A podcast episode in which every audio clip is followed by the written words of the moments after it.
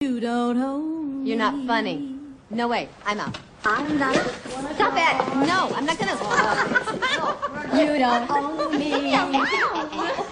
Don't say I not can't gonna- go with other boys. Ba, ba, ba. Hi, everybody. Welcome back to the Be There in Five podcast. I'm Kate Kennedy, your host, owner founder of the company called Be There in Five, best known for inventing the Remind Doormat, a doormat that sees you on your way out instead of on your way in, with reminders like turn off your curling iron, turn off your straightener, keys, phone, wallet, badge, let out the pets, remember your lunch. I've seen it all. We make custom lists for forgetful people that have the ten- tendency, like myself, to say be there in five when they in fact probably just got in the shower and are eternal optimists that think they can genuinely get everywhere on time but tend to forget things when in a full-blown sprint to their destination i'm also the author of a book called twinkle twinkle social media star a fairy tale for the digital age that explores the comedy and explaining the vocation of an influencer to a child as if it's a doctor firefighter or lawyer. So through i don't know 80 some fully rhyming lines a influencer is explained to the child through the eyes of this mama bear who's showing her how to behave on social media through the imagined Instagram accounts of nursery rhyme characters like Little Bo Peep, who has a GoFundMe for her lost sheep. Humpty Dumpty has egg falls off wall vlogs. Little Miss Muffet is hawking curds and whey protein, just like the great bachelor cast off she is.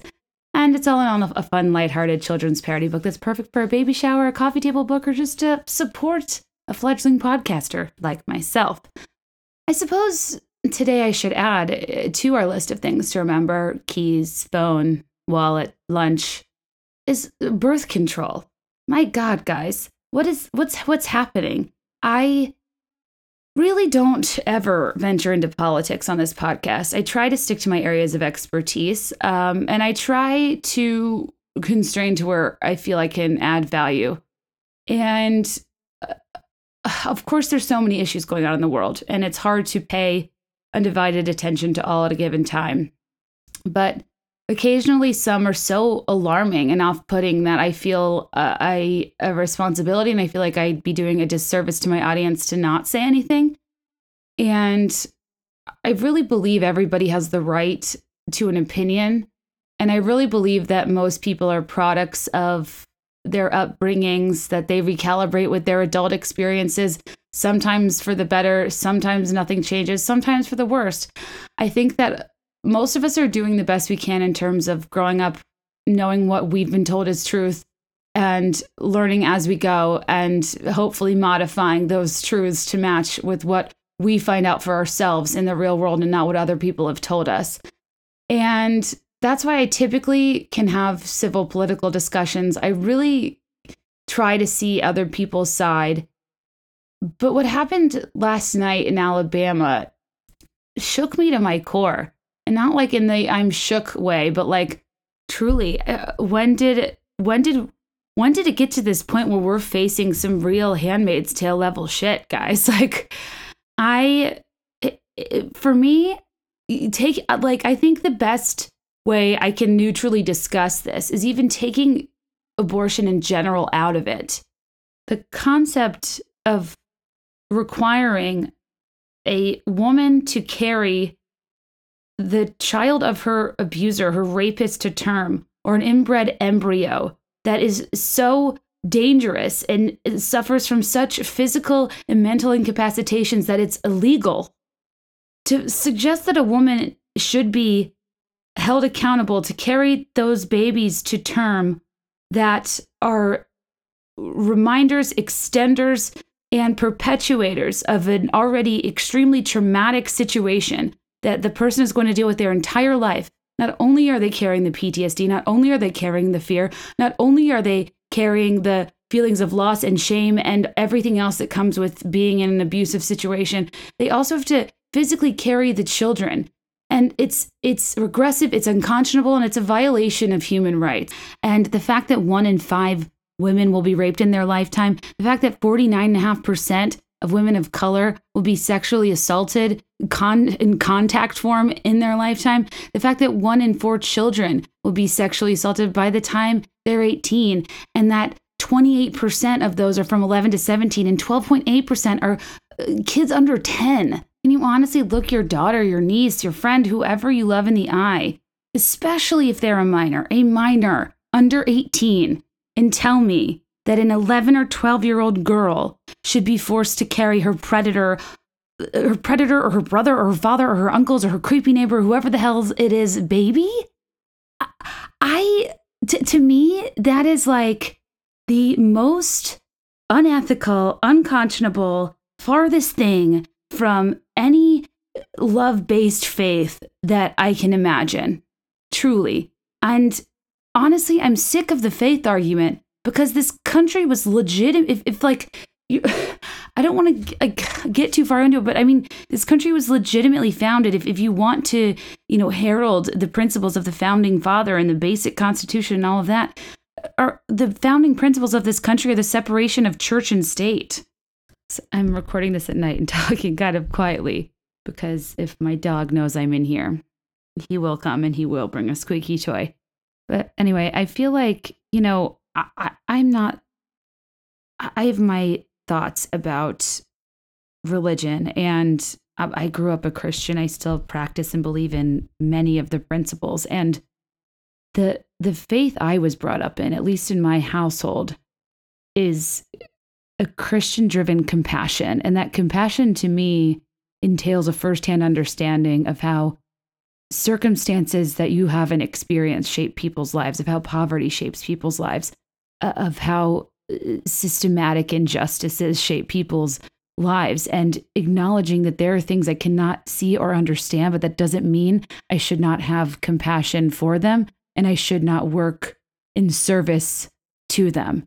And I think what's hard here is that when it comes to combat compassion, we're being selective about our recipients, whether it's a fetus or whether it's an existing life who's in a dire situation.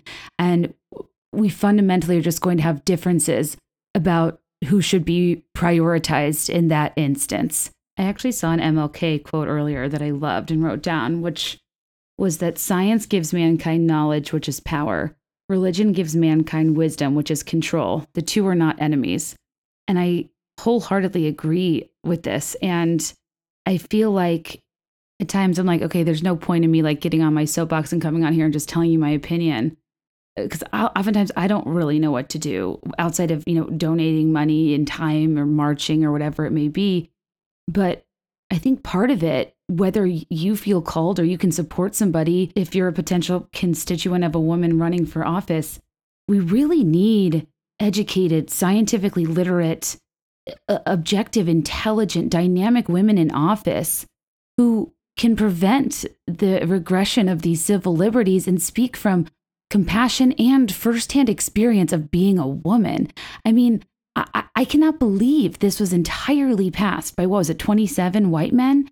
It, it's it's it's it's hard for us to have an argument when we're not the ones on the front lines. And I I'm the first to say I don't think I belong there because I'm not rational.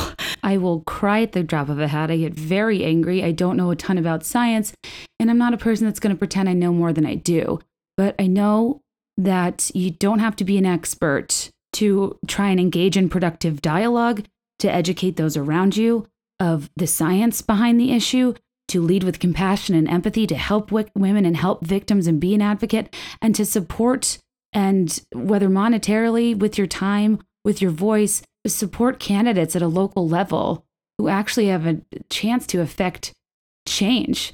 I think I'm clear with tugboat now. I um this would be a lot more powerful if I didn't have to keep starting and stopping, but um I keep trying to whisper. Anyway, I, I want to be clear too. You're 100% entitled to feel whatever way you want about abortion. I cannot be a proponent of free speech and suggest that your speech doesn't matter. It does and it should and you're entitled to speak your voice just like I am mine. But this is the art of debate is when each party has a strong argument and it needs to be figured out. And this is just one argument that I I can't back down on. I can't stay silent on. But the arguments aren't apples to apples. I'm not arguing that there should be no choice and all children of incest or rape should be aborted. I'm simply arguing for the choice, the very thing the women were not given when they became impregnated And to be a victim and then further punished by having to carry the baby with half the DNA of your rapist, that if you keep, the man has uh, rights to, that there is a chance of it, them, him being prevalent in your life. We all know that rape charges aren't nearly anywhere where they need to be. And I feel like a lot of the arguments I'm seeing are, you know, well, I'm a mother, I support adoption, I've never had one. Pro choice has nothing to do with any of that. You can be pro choice and a mother. I know, I mean, most of the mothers I know are pro choice. You can be pro choice and support adoption. It, it doesn't mean you love abortions and treat it as your only option. It's simply women getting to choose to do whatever the hell they want with their own bodies. I've never had one and I've never been a mother and I wholeheartedly support adoption.